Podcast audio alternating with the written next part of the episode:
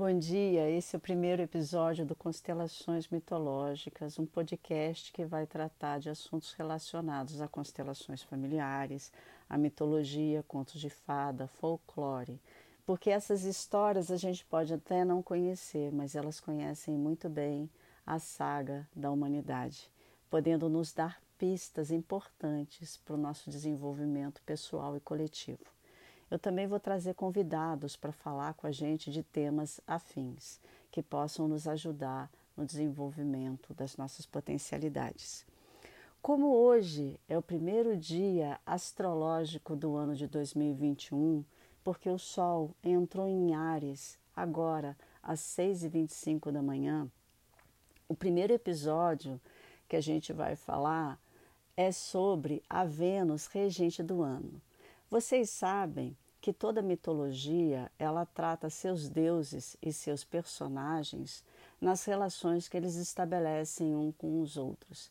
Você não pode entender um arquétipo sem entender o contexto que ele está inserido, assim como a gente não pode se compreender se a gente, sem a gente entender as dinâmicas nas quais a gente está incluído. Bom, então vamos primeiro entender o que, que é a Vênus. A Vênus no mapa astral e a Vênus, arquetipalmente falando, ela é a nossa capacidade de se fazer amar. Ela não é a nossa capacidade de amar, é a nossa capacidade de fazer com que outras pessoas amem a gente. E como é que começa isso na nossa vida? Qual é a primeira experiência que a gente tem de ter feito alguém nos amar? É quando a nossa mãe nos olha pela primeira vez, quando a gente nasce, e ela estabelece é, na relação aquele vínculo que já existia quando a gente estava na barriga com ela. Então, se a gente tem uma primeira infância numa relação saudável com a nossa mãe, a gente vai se sentir capaz de fazer com que as outras pessoas nos amem.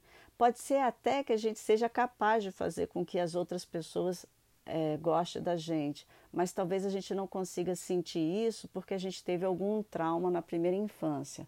Pode ser que a mãe tenha tido uma depressão pós-parto e ela não estava completamente disponível. Então a gente tem essa sensação inconsciente de que a gente é incapaz de fazer uma pessoa é, nos olhar com mais apreço, nos apreciar. Pode ser também que a gente tenha ficado separado da nossa mãe ou até do nosso pai durante um tempo maior do que a gente era capaz de suportar, porque quando a gente é pequeno, a gente é completamente dependente dos nossos pais. Então, a gente também cria o que a gente chama na constelação familiar de um movimento interrompido, que a gente não permite mais que aquilo que seria para vir em nossa direção chegue até nós, porque a gente, para se proteger daquela dor de não ter recebido o que precisava, a gente interrompeu o movimento até aquilo que nos nutriria, nos faria felizes. Então, esse ano vai ser um ano que vai trazer muito para o nosso consciente essas necessidades, esses traumas da primeira infância. Eu, inclusive, vou trazer para nossos encontros a Yara Iglesia, que é uma pedagoga e uma estudiosa sobre parentalidade que trata desses vínculos da primeira infância e em outras fases da nossa vida. A Vênus, ela teve várias relações com outros deuses e com outros mortais. Eu vou contar algumas dessas relações para a gente entender também como é que o regente do ano ele vai estimular dentro da gente alguns desafios para a gente desenvolver aquelas potencialidades. Não sei se vocês sabem, mas ela foi forçada a, casar com Hefesto. O Hefesto é o deus da forja, ele é o grande ferreiro dos deuses. A Hera, mãe dele, estava com muita raiva dos Zeus, que saía com tantos mortais, que ela resolveu ter um filho só ela. Então ela produziu o Hefesto e quando o Hefesto nasceu, ele nasceu com defeito na perna. Ela ficou com tanta raiva da obra-prima dela que ela jogou o Hefesto para fora do Olimpo. Ele, para desenvolver a sua autoestima e para ele crescer, ele desenvolveu competências fabulosas que tornaram ele o maior engenheiro, forjador, artesão é, dos gregos. E ele foi forçado também, ele também não queria casar com a Vênus, e eles foram forçados a casar um com o outro. O que, que significa esse casamento entre a deusa da beleza e o grande forjador é, do Olimpo? É quando a gente também é, desenvolve competências para que a gente se sinta amado, para que a gente atraia a atenção. A gente estuda muito um assunto e as pessoas ficam encantadas com o nosso conhecimento. A gente ama uma pessoa que é, tem bastante dinheiro, por exemplo, porque ela conseguiu, através do esforço dela, conquistar aquela fortuna, ou ela consegue administrar aquele dinheiro de, de, uma tal maneira que nos encanta. Isso não significa que seja um amor interesseiro, mas é um amor que é despertado por a gente ter desenvolvido algumas competências que muitas vezes, inclusive, servem para a gente curar aquela baixa autoestima por conta de traumas que aconteceram na infância. Quando ela estava casada com o Hefesto, ela teve um tórrido caso de amor com o Marte. E o Hefesto ficou muito bravo e montou uma armadilha para pegar os dois, é, é, traindo ele. Essa relação da Vênus com Marte, ela também traz um aprendizado muito forte para esse ano, até porque Marte também vai estar no ascendente astrológico, que, que é o mapa de início do ano, e ele vai estar junto com a Lua, junto com o nódulo norte em Gêmeos.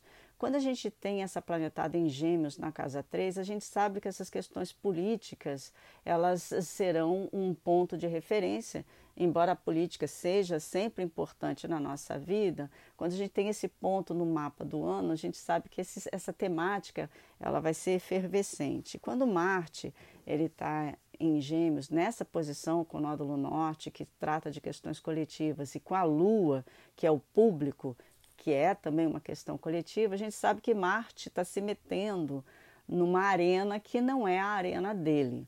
Porque os gregos já sabiam que quando um, Marte tem poder, ele tem poder fora da polis, fora da cidade. Ele não é um bom administrador de cidades, ele não nasceu para ser um político. O militarismo, que é a Arena de Marte, as polícias, que são a Arena de Marte, elas são funções que não são para estarem administrando eh, cidades. Eles são guerreiros para proteger o país, para cuidar da segurança pública, para mediar problemas de guerra mas eles não são administradores é, da cidade, eles não servem para a questão política. Então, Vênus e Marte também, nesse ano, estarão trazendo esse tipo de observação, esse tipo de perspectiva. Vênus também aparece naquele mito maravilhoso de Eros e Psique é, Vênus ela fica muito brava quando descobre que tem uma mortal que é tão bela quanto ela. Vocês lembram daquele conto de fada da Branca de Neve? Que a madrasta fica muito enfurecida quando descobre que tem uma outra pessoa tão bela quanto ela. Então, é o mesmo é, núcleo né, arquetipal. O que, que significa isso? Por exemplo, a gente está numa família a gente está com a nossa mamãe, com o nosso papai, e o nosso papai parou de flertar com a esposa dele, a nossa mãe. Parou de se de dar atenção para ela, de olhar o quanto ela é bela, de cuidar dela. Esqueceu de namorar a nossa mãe depois de casado. E bota todo o seu amor e seu carinho em cima da filha. A mãe começa a ficar rancorosa e aí ela faz aquela pergunta: espelho, espelho meu, existe alguém mais belo do que eu? Ou seja, Espelho, espelho meu, aqui nessa casa meu marido ainda olha para mim ou ele esqueceu de mim e olha para outras pessoas? E ele olha para a filha, como agora o novo amor da vida dele. Então ela fica rancorosa, começa a brigar e atacar muito o pai e assim também fica rancorosa com a filha e não consegue mais estabelecer um vínculo de amor com ela. Então essa primeira parte do mito, quando começa o mito que a, a, a, Afrodite fica enfurecida com a psique é justamente essa parte quando a mãe e a filha elas estão elas estão numa situação de briga e elas não podem se conectar é, direito. Então a mãe pede para o filho, né, a Afrodite pede para o filho dela, que é Eros, para que vá e, e sacrifique a psique. Quando ele vai sacrificar a psique, ele se apaixona por elas e se escondem debaixo do mar e começam a ter um, um amor é, de paraíso, um amor é, cheio de ilusões, porque nenhum deles consegue conhecer o outro de fato. Quando a, a, a psique trai o Eros querendo conhecer ele de fato, ele vai embora e deixa a psique sofrendo e a psique ora para Afrodite e pede: Afrodite, por favor, me ajude a encontrar o seu filho novamente, porque eu quero viver o amor. Nessa parte, então, a Afrodite cria vários desafios, impedindo que Psique acesse de novo Eros, a sua capacidade de amar. Mas nesse processo ela se individua e ela descobre de novo o Eros e eles se casam e são felizes, como um casal de verdade. Eles se conhecem, eles começam a se enxergar de verdade e conseguem ter uma relação de amor.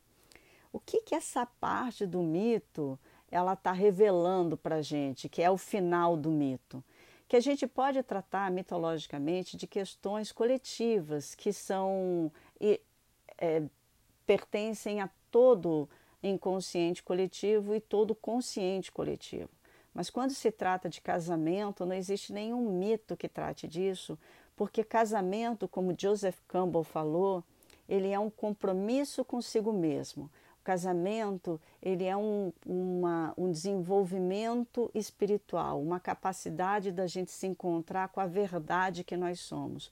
Portanto, quando Eros e Psique resolvem, conseguem realmente se casar, é porque a psique ela se individuou, ela se tornou quem ela é, então ela pôde ter um casamento que realmente a fizesse feliz, porque Eros também significa essa felicidade, essa paixão, essa capacidade de sentir tesão na vida e de da vida fazer sentido. Então também será um ano onde a gente vai ser convidado a se individuar, a gente vai ser convidado a pensar no casamento como esse compromisso conosco. Não quer dizer que a gente é egoísta num casamento, mas quer dizer que a gente escolhe os parceiros para que a gente possa cada vez mais, mais ser quem a gente é. é então eu queria desejar para vocês é, um ano maravilhoso, né, com todos esses ensinamentos que a Vênus traz para a gente, em todas essas relações que ela estabelece. E logo, logo eu vou trazer a Yara para conversar com a gente. Até lá!